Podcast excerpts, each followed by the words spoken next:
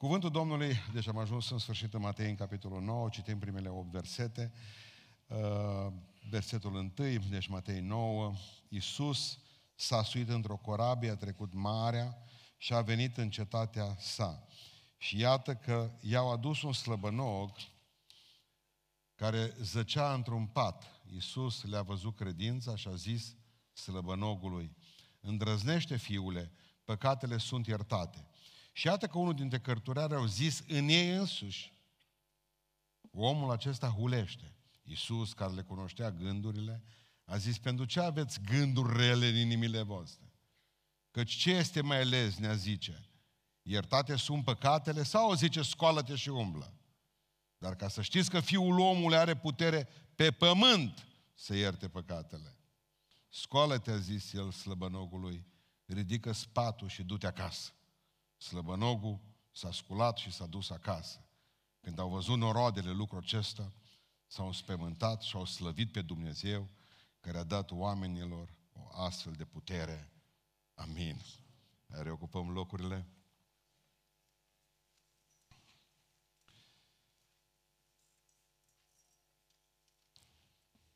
Nu știu, săptămâna trecută sau când a fost uh, fostul uh,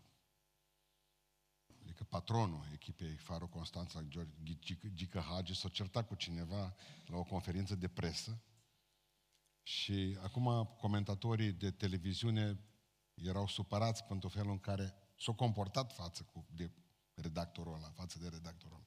Și la un moment dat zice Radu Banciu, el, Gică Hagi, zice să tacă. Că el pe vremea lui Ceaușescu, zice, a făcut și liceu și facultate într-o singură zi.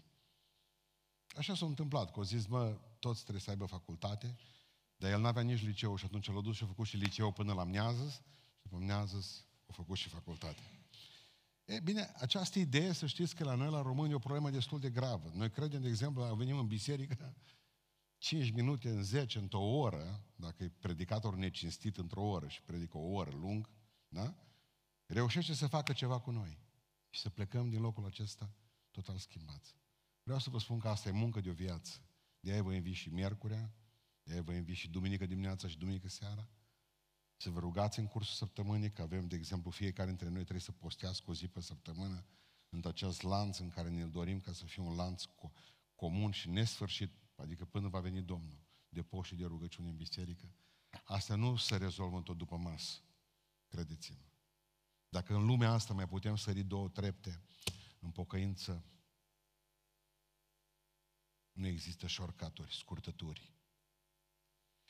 Suntem uh, în uh, Evanghelia după Matei, sigur că trebuie să coroborăm textul din dimineața aceasta cu Marco și cu Luca, pentru că Marco și Luca spun de fapt că slăbănogul ăsta, paralizatul, a fost adus în casă, în cea de-a doua vizită pe care Hristos o făcea în Capernaum.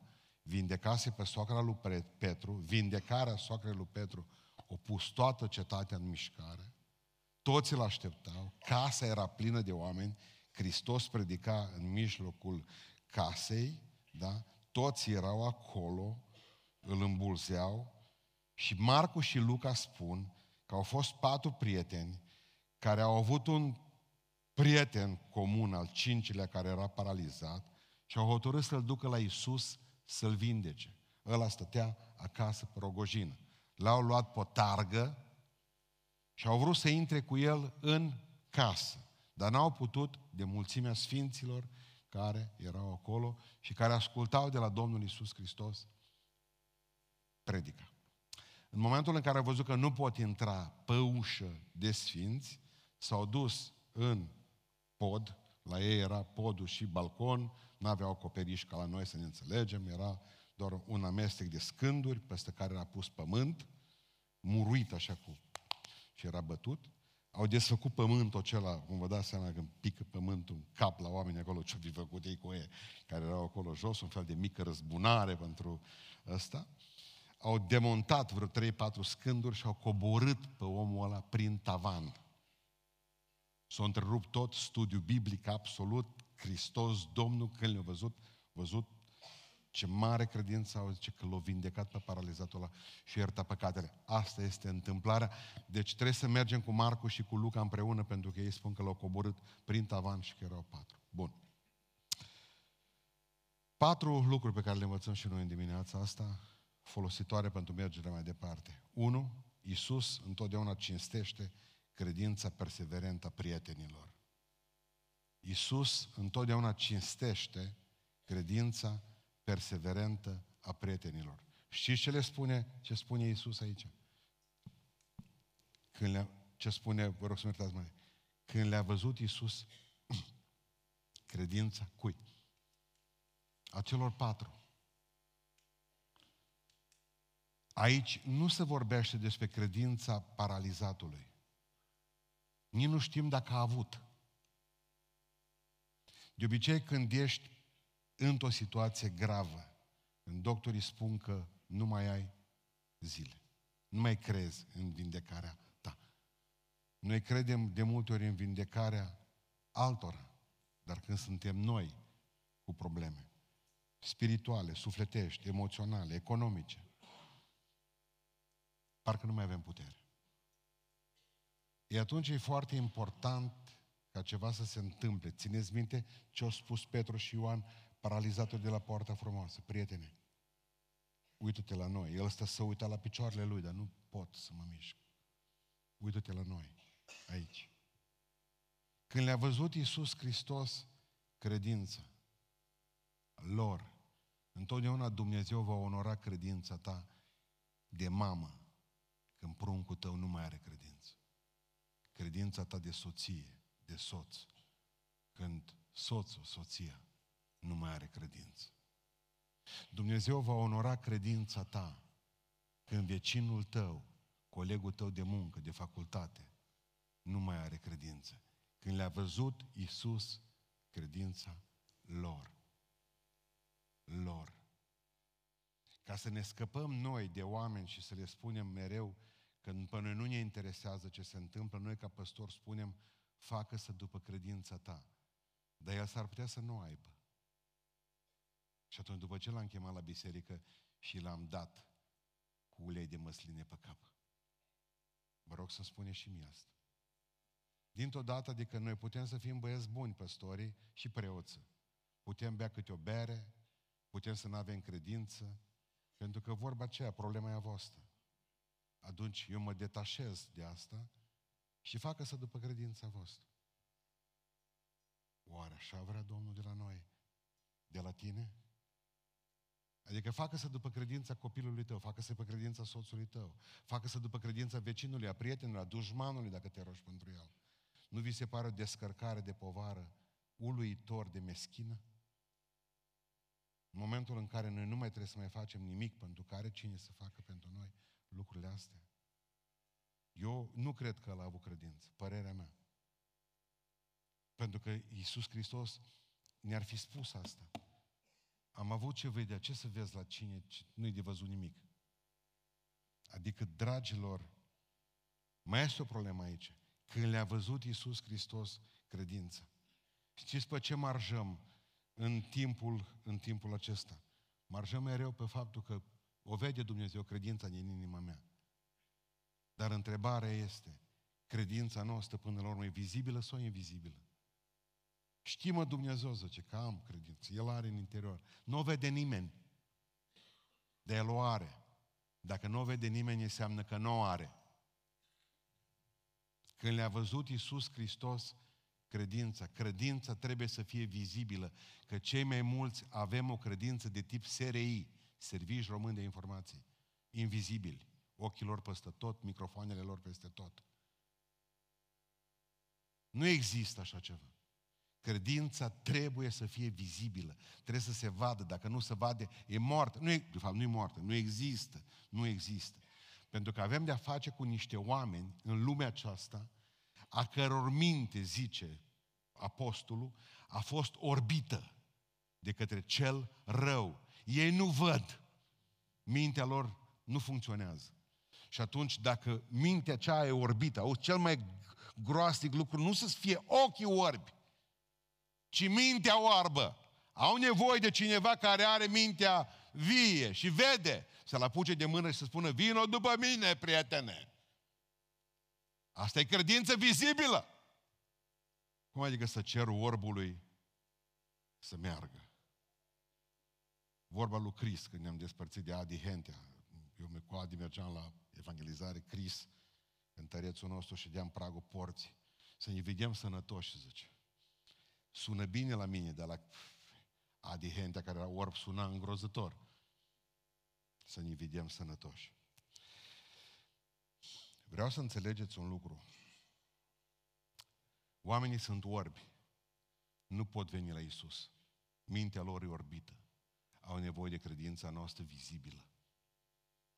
Vizibilă. Nu la fără frecvență, nu la seral, nu la SRI.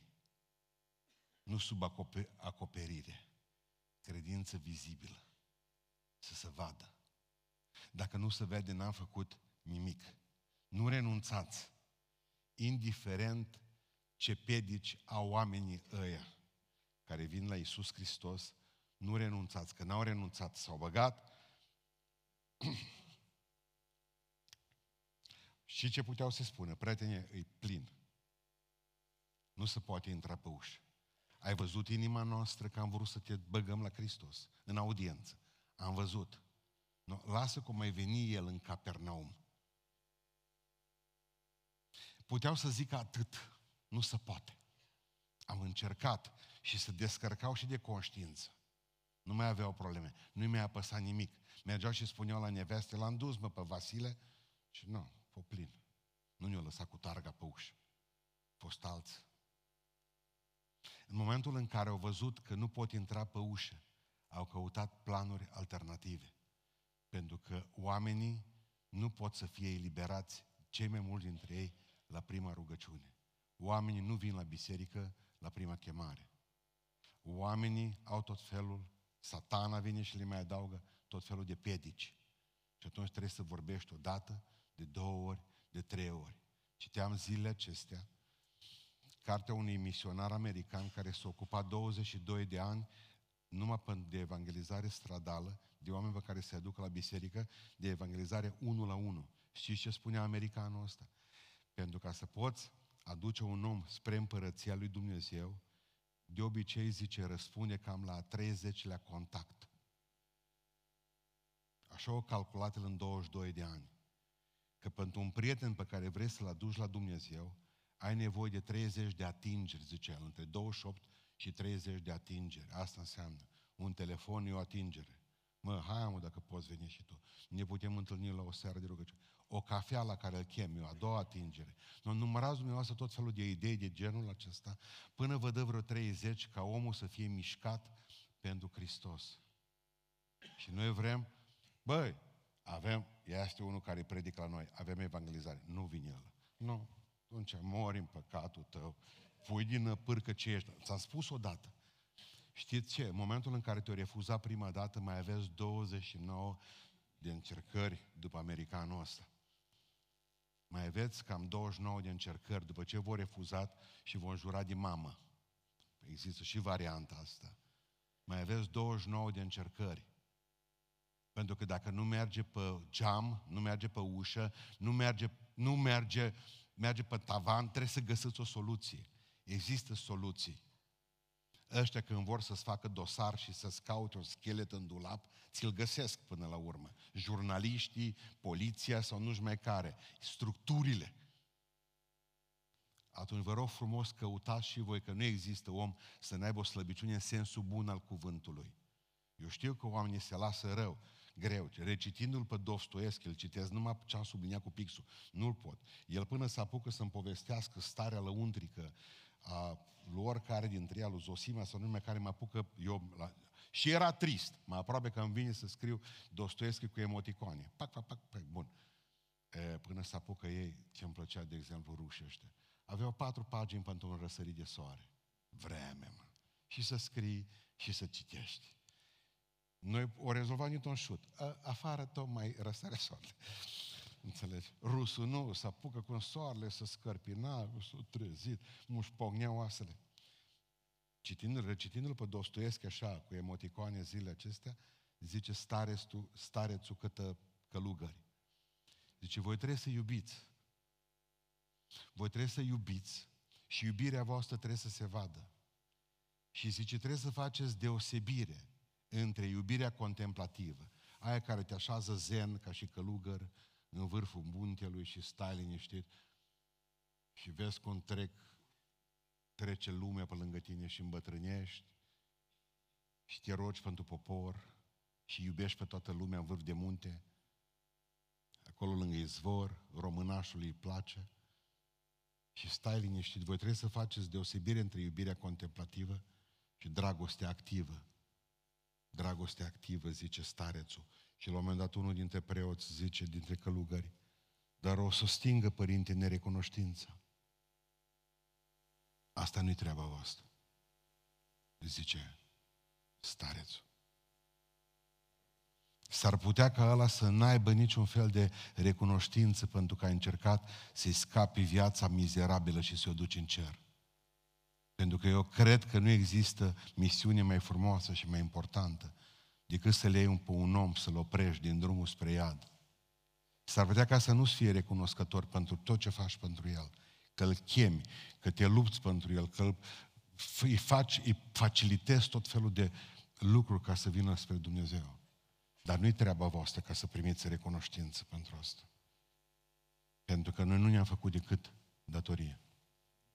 Faceți deosebire între iubirea contemplativă și dragostea activă. Dar dragostea activă întotdeauna o stinge de recunoștință. Vreți să vă faceți acum, dați-le la fiecare câte o hârtie și câte un pix ăștia de la ordine, ca să scrieți fiecare până termină o predică asta, vreo 10 oameni, probabil că aveți, la care le-ați făcut bine și o dorut în bască sau în batic, de tot binele pe care le-ați făcut. Toți avem pe oamenii ăștia care odată măcar în viață le-am făcut bine și nu ne mai întors binele înapoi. Da? Da sau nu? Bun. Atunci, vreau să vă spun încă o dată, nu-i treaba voastră. Treaba voastră e să faceți bine. Pentru că dracu exact asta vrea ca să ne oprim într-o zi. Spunea o doamnă zilele acestea. M-am dus și am trimis și am spus, bă, a zice, butucul ăla nu mai vorbește cu mine, nu mai comunică cu mine. Îmi vine, zice, să-i, să, să-i dau cu, în cap. Zice, tot am trântit vasele în chiuvetă, am venit să le trânti, e faza 2, deci la, îmi vine să nu le mai trântești în chiuvetă, să le dai în cap. Noi am spus, ce să fac, zice pastore, du-te și spune că iubești. Să du, duce și spune că iubești. S-a dus și a spus, te iubesc. Mă sună, îmi scrie mesaj, nu răspuns, zice butucul. Nu mai zis înapoi și eu. Atâta măcar. Sau să mor, măi, să auzi, bă, o receptat mesaj. A zis, continuă, continuat.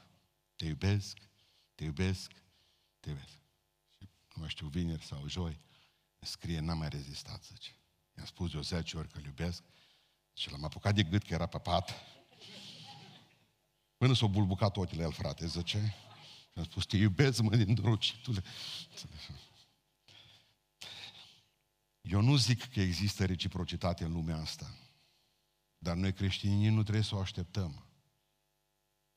Cea mai mare nebunie ca să așteptați reciprocitate. Și ce spune în Biblia mea? E mai ferice să dai. Fiți fericiți! La mulți ani fericiți! E mai ferice să dai, să dăruiești. Nu mai așteptați înapoi reciprocitate. Da? Dăruiți. Cine din Dumnezeu dăruiește? Deci primul lucru, întotdeauna Dumnezeu va cinsti credința perseverentă a voastră. Dumnezeu când vede că tu ai credință pentru cineva, Dumnezeu va binecuvânta persoana respectivă. Pentru că Dumnezeu nu cinstește credința Lui, cinstește și onorează credința ta. Și atunci rugați-vă pentru ceilalți și Dumnezeu vă va binecuvânta și pe voi și pe ei. Dumnezeu ascultă rugăciunea voastră mijlocitorilor, mijlociți. Că Dumnezeu ascultă rugăciunea mijlocitorilor. S-ar putea ca Dumnezeu să nu te asculte pentru tine, dacă mijlocești pentru altul, Dumnezeu să onoreze credința respectivă. Mijlociți. A doilea lucru pe care îl învățăm astăzi este că păcatul e marele nostru handicap. Păcatul. Nu faptul că ai cancer. Nu faptul că ești paralizată sau paralizat pe pat.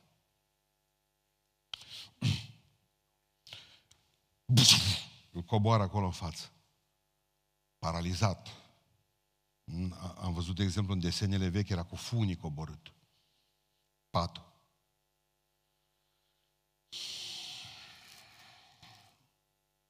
Și vii Iisus Hristos ce spune?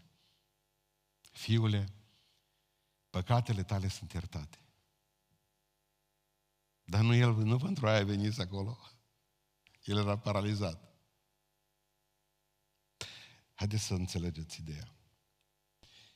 El, paralizat, avea o problemă fizică pe care o vedeau toți. Și avea o problemă spirituală mai mare pe care o vedea numai Isus.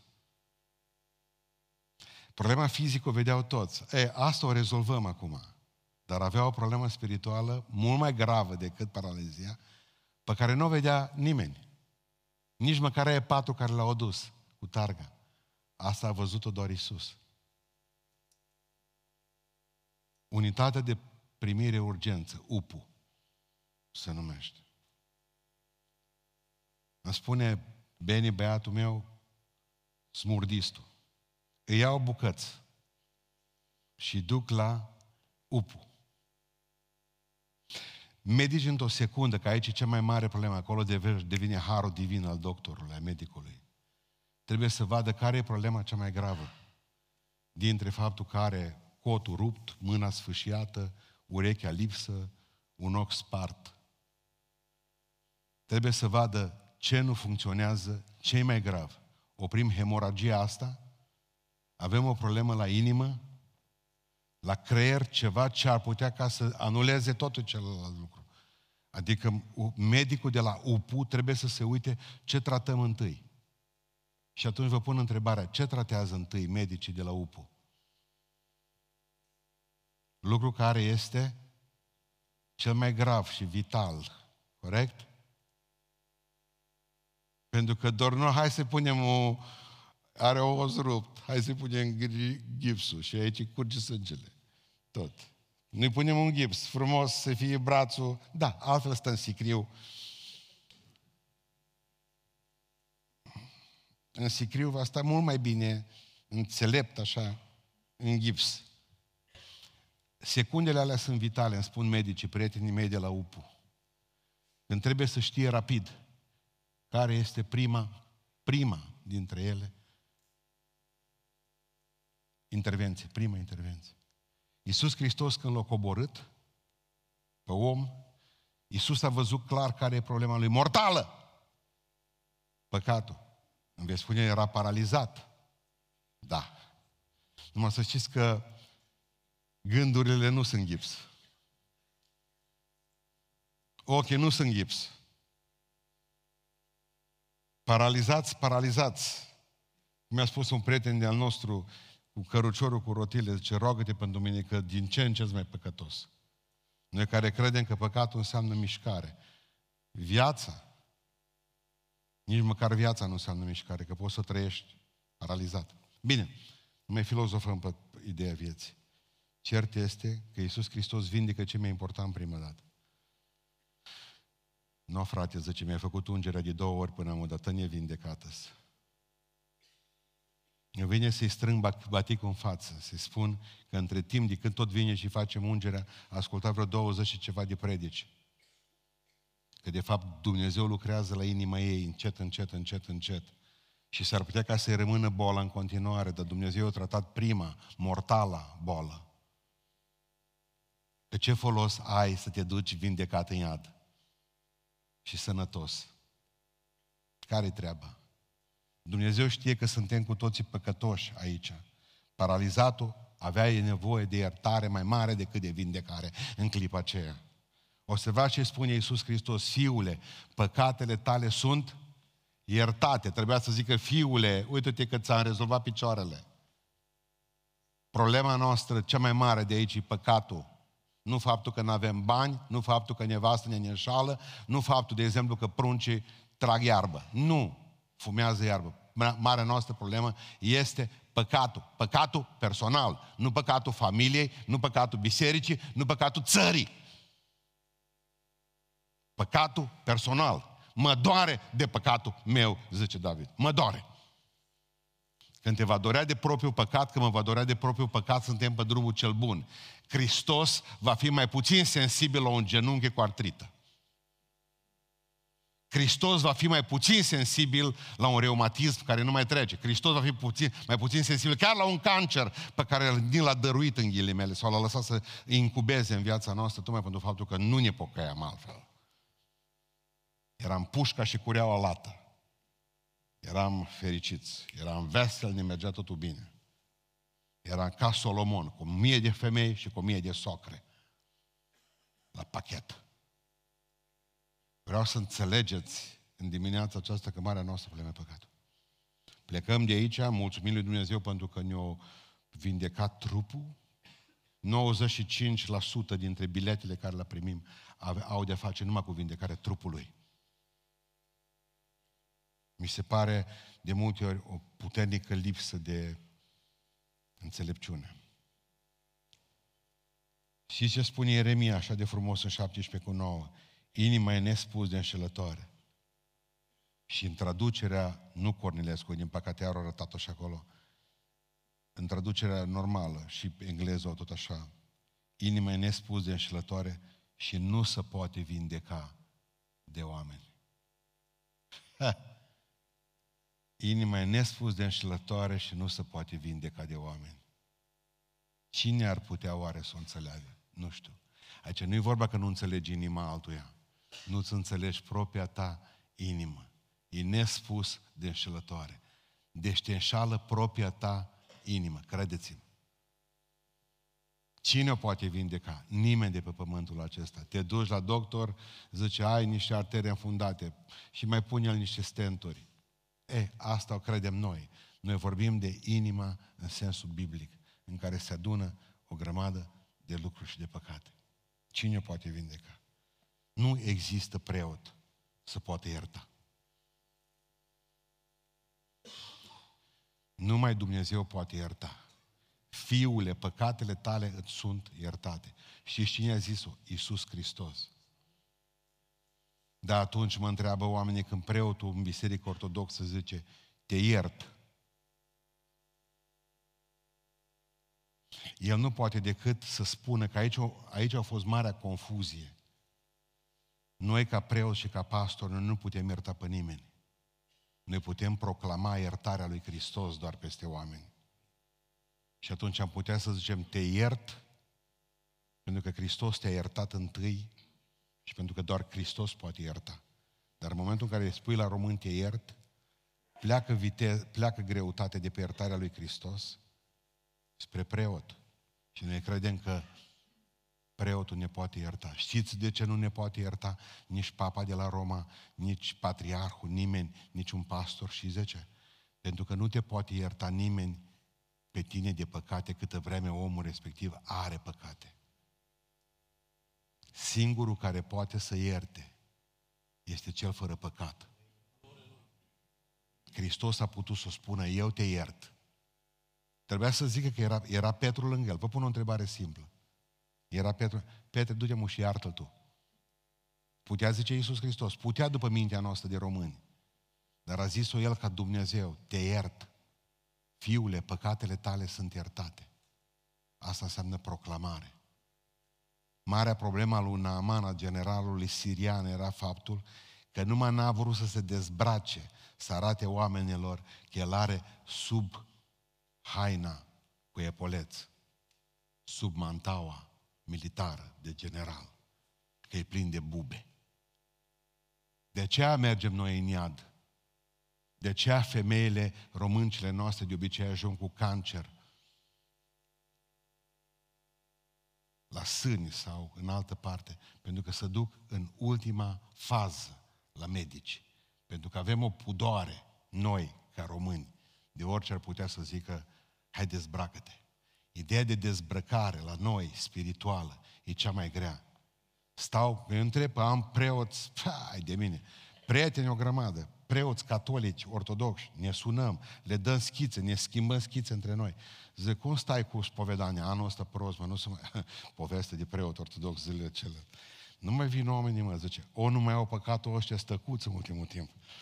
Nu, dar zic, hai să mergem pe ideea că nu mai au păcate. Adică, zice, stătui, un prieten meu catolic, preot catolic, ei stau și închiși în cușca, noi, în cușca aia lor, în, unde se face mărturisirea. Noi mai suntem liberi cu ortodoxi, că dacă vedem că nu vine nimeni, ne mai putem plimba pe afară, pe în stânga, în dreapta, tot așteptăm să vină cineva la spovedanie. Dar ăștia stau în cușcă. Zice că mine, e două ceasuri, stai, mânca o conservă de pește, că era dezlegarea la pește. Mânca o conservă Putin, sacristie, ce zice în... Nu. Oamenii nu mai... Cum ai că să vii tu să spui, bă, bă, e o furmă. E o hoț. Mai ales la noi, la pocăiți. Bă, frate, eu sunt botezat de 20 de ani. Botezat cu Duhul Sfânt de 14. Parcă dintr-o dată nu se merită să te cobor până acolo spunându-ți păcatele. Fiule, fică, avem o problemă. Numai Dumnezeu poate ierta păcatul. Și păcatul e marele nostru handicap, nu paralizia. A treilea, a treilea lucru. Avem nevoie de mai mulți purtători de tărgi decât de critici.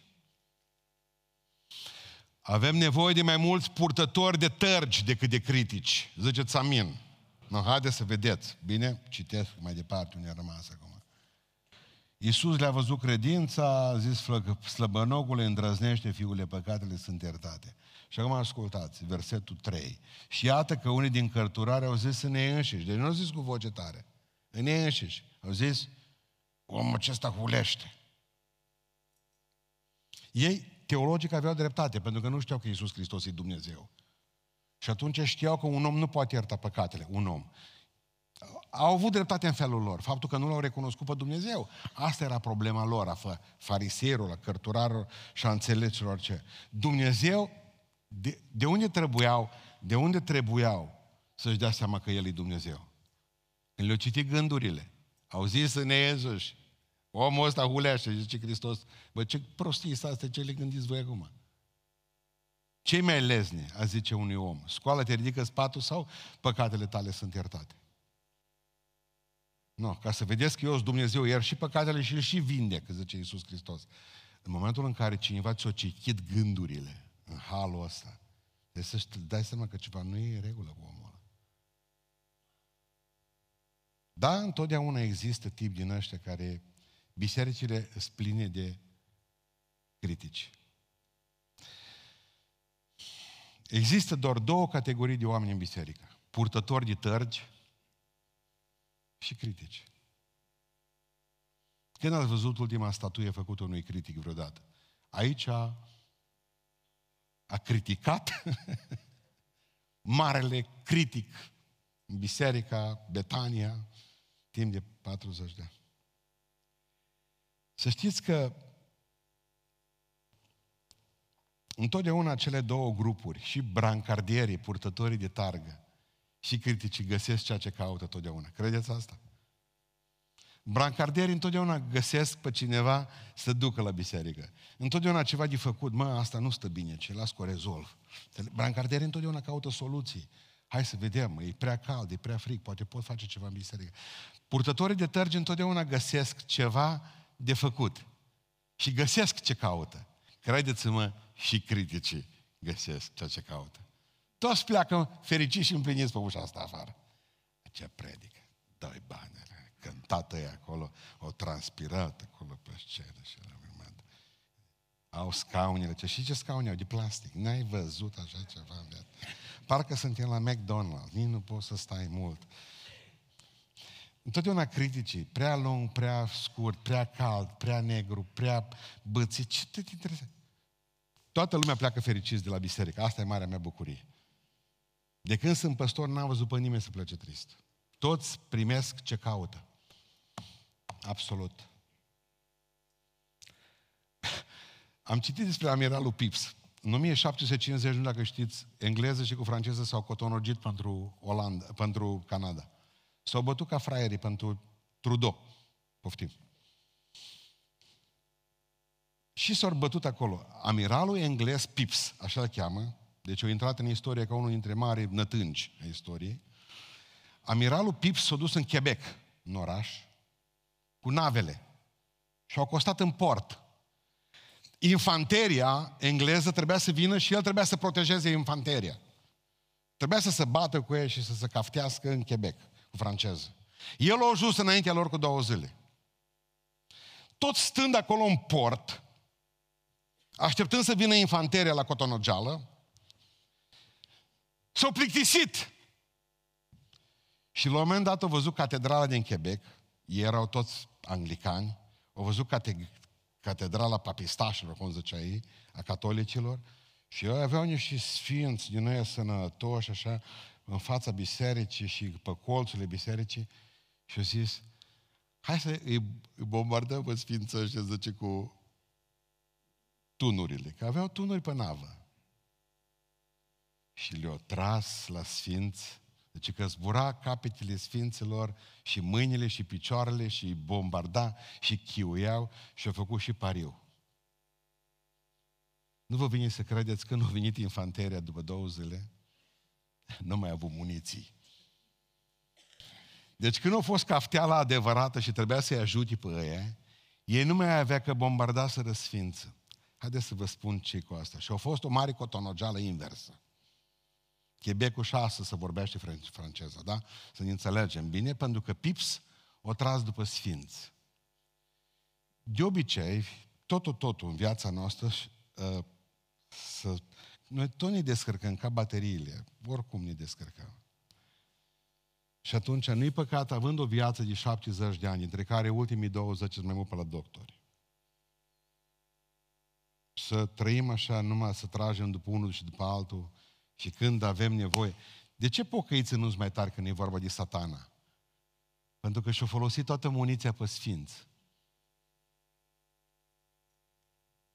Și în loc să tragem în dracu toți de aici, tragem unul în altul. Bă, le ortodox, ăla e,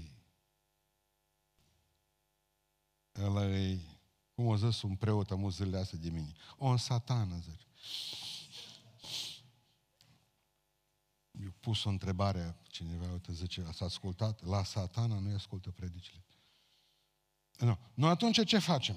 Noi, noi tragem unul după altul. Și când vine diavolul la noi, nu mai muniții. Și ne bate iancule, nu așa, calcă în picioare, pram ne face. Ne tragem în sfinți. De aceea rugați-vă în dimineața asta și spuneți-i Domnului, Doamne, fă un purtător de targă, nu un critic. Am vă dat seama că să vină pe tavan. E, e, da, în, ce-o fi fost în cap? Iisus trebuia să fie primul care să fie nemulțumit. Băi, de ce mi-ați întrerupt studiul? Un lucru nu a zis. Întreruperile astea sunt extraordinare. Bun. Nu a zis un lucru Iisus. A ceilalți, stătea la el, mă, venit aici în față. Mă, sfință ăia. Trebuia să se fi dat la o parte. Hai că este unul cu o problemă mai gravă decât a noastră. Haideți. Lasă că studiul mai auzi mâine. Haideți să-l vindecăm pe paralizatul ăsta. Totdeauna sunt oameni, nu contează că sunt vindecări făcute. Dacă sunt vindecări, dacă nu sunt vindecări, zice că suntem slabi. Dacă facem vindecări, zice că nu știu, dacă poate cu dracul le făcut.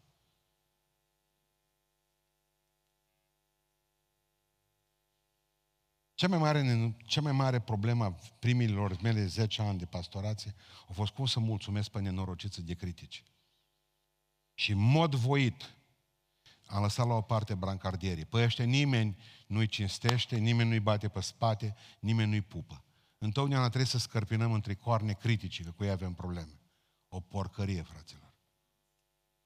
Asta vă dau sfat toată viața. Deci pe oamenii aceștia, numai Dumnezeu îi poate schimba. Voi nu-i puteți schimba. Nici nu încercați. Întotdeauna îi găsesc ceea ce vor.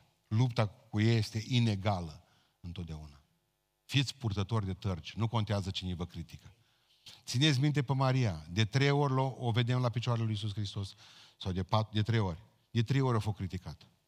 Când scăpa de mâinile lui Iuda, o criticau ucenicii ceilalți și tot așa. Când scăpa de ucenici și de Iuda, o critica Simon fariseu. Ea mereu era numai în șuturi. Ea tot timpul făcea ceva pentru Hristos. Mă, când vrei să faci ceva pentru Domnul, nu există să... Nu. No. Ce e asta făcut? Și vreau să închei în dimineața aceasta spunându-vă cel de-al patrulea lucru. Întotdeauna respectarea cuvintelor lui Isus îți va schimba viața. întotdeauna respectând cuvintele, poruncile lui Isus Hristos, ți se va schimba viața. Și ce zice Iisus către el? Scoală-te, ia spatul de ce că nu eu l-am adus a ce Iisus, ia spatul și du-te acasă. Era patul lui, ăștia l-au luat cu pat cu tot de acasă. Tărgașii. El stătea întins. Și ce putea să zică? Poate că n-am putere în picioare. Cred că ăsta a fost momentul. Cel mai grav moment al lui. Asculți sau nu asculți? Mintea spunea de 40 de ani sau de 30 sau de naștere. N-ai putut pune piciorul în pământ. Asculți sau nu asculți? Suntem paralizați fără Dumnezeu. Păcatul ne paralizează pe toți. 100%. Vreau să fac binele, zice Sfântul Apostol, rău e lipit de mine. O nenorocitul de mine. Nu pot să fac nimic, sunt paralizat. Și Iisus Hristos, pocăiește-te. Atâta trebuie să faci numai. Normal, toate simțurile vin și spun, bă, nu poți ține. Stai liniștit, te vezi tu pe tine, mu, Maica Ioana Îngerilor? Zi. Te vezi postind și făcând o grămadă de lucruri, rugându-te, tu zici, mă, satana vine și zice, lasă-mă că te cunoști eu, ce ți scol dimineața la 5 să citești Biblia? Te vezi că nu te poți scup, numai când să crepeți așa din nou. No, bun. Vine cu tot felul de idei la tine. Nu poți. N-ai cum, nu pune piciorul în pământ, mă. Nu pune că nu poți. Ai mai încercat, nu funcționează. Dar când asculți de Hristos, vine și spune, dăruiește, fă asta, pocăiește-te, schimbă-ți viața, hai că poți să te leși de țigări, hai că poți să te leși de, eu știu, ce alte adicții pe care le ai. Nu pot, ba poți, ce Iisus. Ascultă-mă odată. Ascultă-mă odată. Mă, puneți-mă la încercare, zice Domnul mereu. Puneți-mă la încercare. Scoală-te, ce Iisus Hristos. Ia spatul și du-te acasă. Nu pot, că sunt paralizat. Acolo rămâne, credeți-mă. Adică când Hristos îți poruncește ceva, îți dă și putere să o poți face. Dacă ai auzit cuvântul lui că îți spune, în numele meu îți aduc eliberare, păi să crezi asta. Îți dă și puterea eliberării. Îți dă și puterea vindecării. Îți dă și puterea mergerii mai departe. Dacă El ți-a spus. Adică Hristos vine și spune, du-te la Deva. Îți dă bani de drum. Scoate o mașină în față. Îți dă putere să te duci. Dacă El o zis, desparte marea pentru tine. Trebuie să ai puterea asta să spui într-o zi, ascult de ce îmi spui.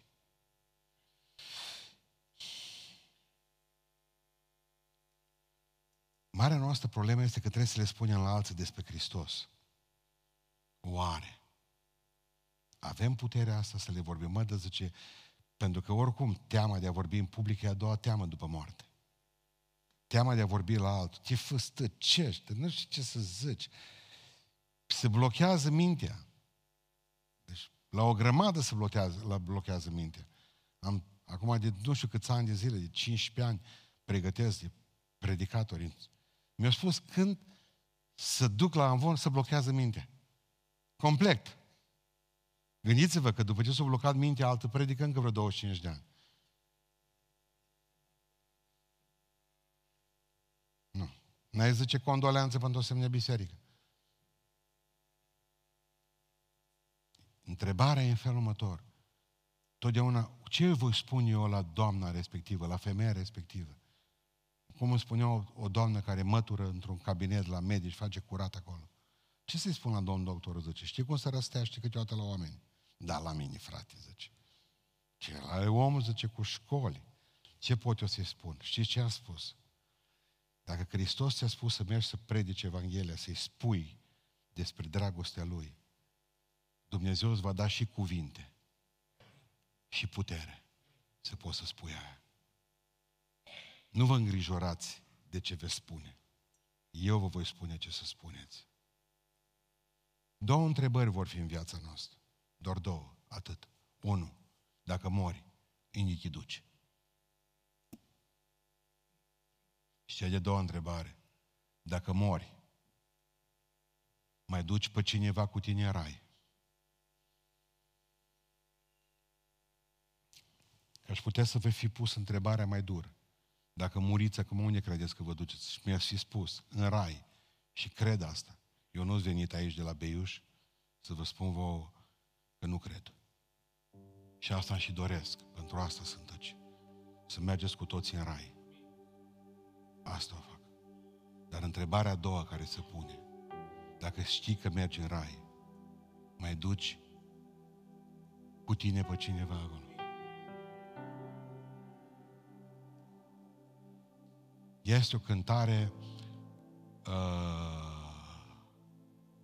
baptiști o cântă, pentecostale n-am auzit-o niciodată cântată. Foarte urâtă cântare, nici nu vreau să o cânt.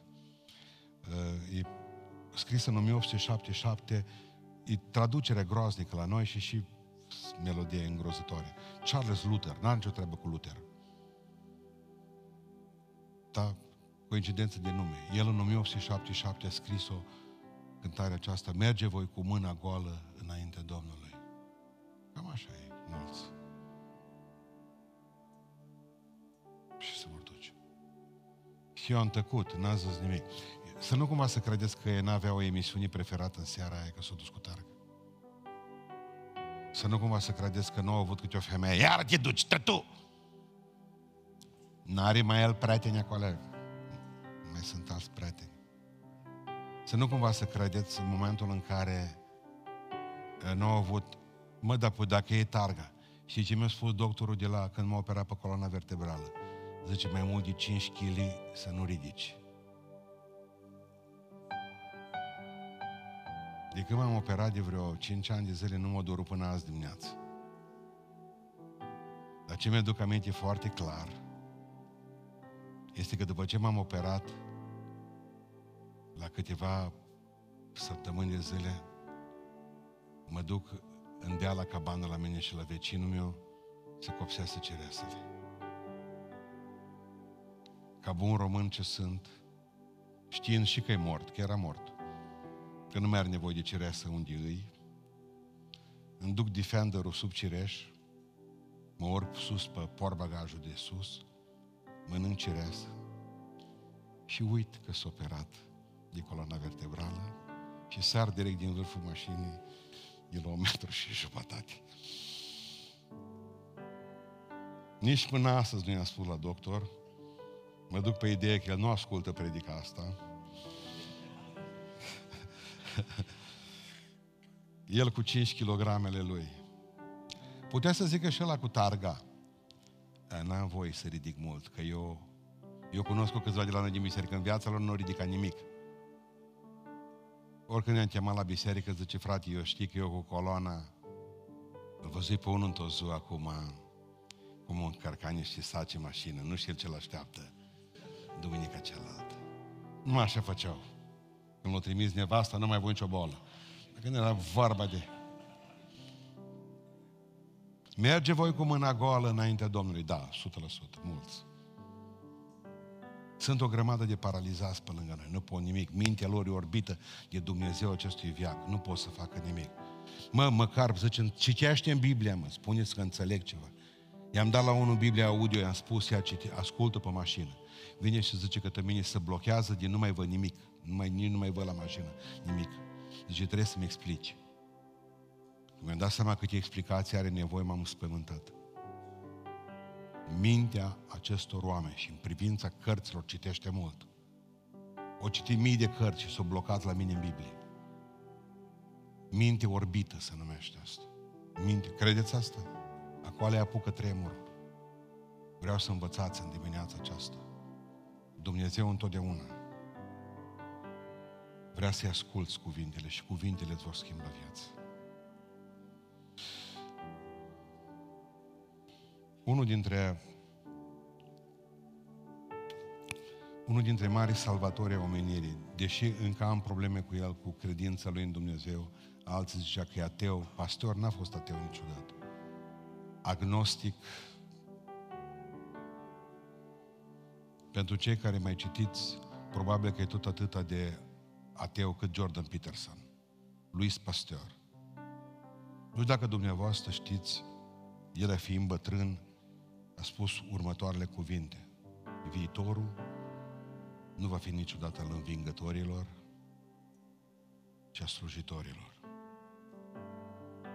Pe vremea când vaccinul lui antirabic, de la el avem câte mușcă câini, câți dintre dumneavoastră ați luat, vă mușca vreun câine și vă trebuie să vă facă vaccin antirabic? Ridicați mâna sus. Pe mine și azi dimineață m-a mușcat unul. Bine, nu vorbesc de ăștia care... Vorbesc de câini-câini, da, ăștia cu patru picioare. Bun. No, bine, într-un fel sau într-altul Dumnezeu a lucrat pe omul ăsta. De aceea nu pot să zic ce zice Wikipedia despre el că e ateu.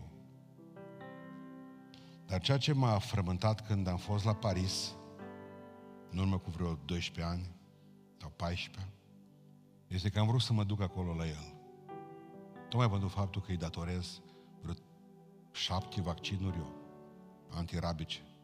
Că la noi în sat era la modă. Eram sărași lipiți pământul la fiecare trei câini. Să ne păzească sărăcie, probabil. Și ne mușcau tot veselii. Acolo ne rămânea și jumate din teneș. și au mușcat-o doi, n-am mai rezistat. 6 iulie, nu știu dacă știți asta, în 6 iulie, eu m-am dus să-i vizitez mormântul la sediu pastor. El a fost îngropat la Notre-Dame. Și l-a mutat în Institutul Pastor, mormântul lui. Vă duceți să-l vizitați. Ei bine, în 6 iulie 1885, Joseph Meister, un copil de 9 ani, mușcat de un câine turbat. El avea vaccinul făcut experimental, dar nu-l făcuse, nu-l dăduse de fel, îl luase din spinare de iepure, din lichidul ăla de la măduva spinare de acolo. Barna. Nu a avut curaj să-l încerce pe oameni. Dar pe Joseph Mester, mama lui l-a dus la pastor și a mușcat un câine, mu. Moare, ce? Mureau în chinuri. Pe vremea aceea. Și a zis, fă dar zice, nu pot că mă închidă ăștia, uite, am aici vaccinul. A zis, nu contează. Și a riscat. Fără să fie omologat, fără să fie testat. Parcă era ăștia de la Pfizer acum. Deci, absolut, l-a făcut direct pe oameni. L-a făcut pe Joseph Meister și a scăpat ăsta. Ăsta a scăpat. Dacă vă duceți la Institutul Pastor, la locul lui, știți ce-o dori să scrie? Acum scrie că aici a fost pastor și a dormit și a lucrat între ani și a murit în... Scrie tabla. Dar testamentul lui și tabla veche de pe mormântul lui e asta, atât. Numai atâta scrie. Nu scrie nici lui pastor, nici an, nici nimic. Ci scrie doar atât. Joseph Mestre trăiește.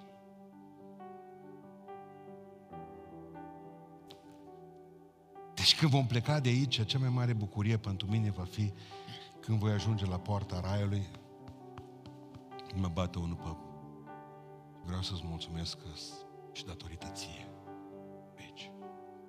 Pentru asta merită să trăiești. Ne-am făcut pruncii, acum trebuie să ducem și la Dumnezeu avem o datorie morală față de ei, spirituală, obligație, față de generația noastră, față de prietenii noștri, purtători de tări, critici sunt destui. Numai Hristos poate ierta păcatul. Dumnezeu va onora credința ta întotdeauna. Când tu te duci și spui Domnului, Doamne, uite-te, am un vecin, am un prieten, am un friu, Dumnezeu va zice, te ascultă. Poate pentru tine nu te ascultă, dar pentru alții Dumnezeu te ascultă. Întotdeauna. Întotdeauna. Ne ridicăm în picioare.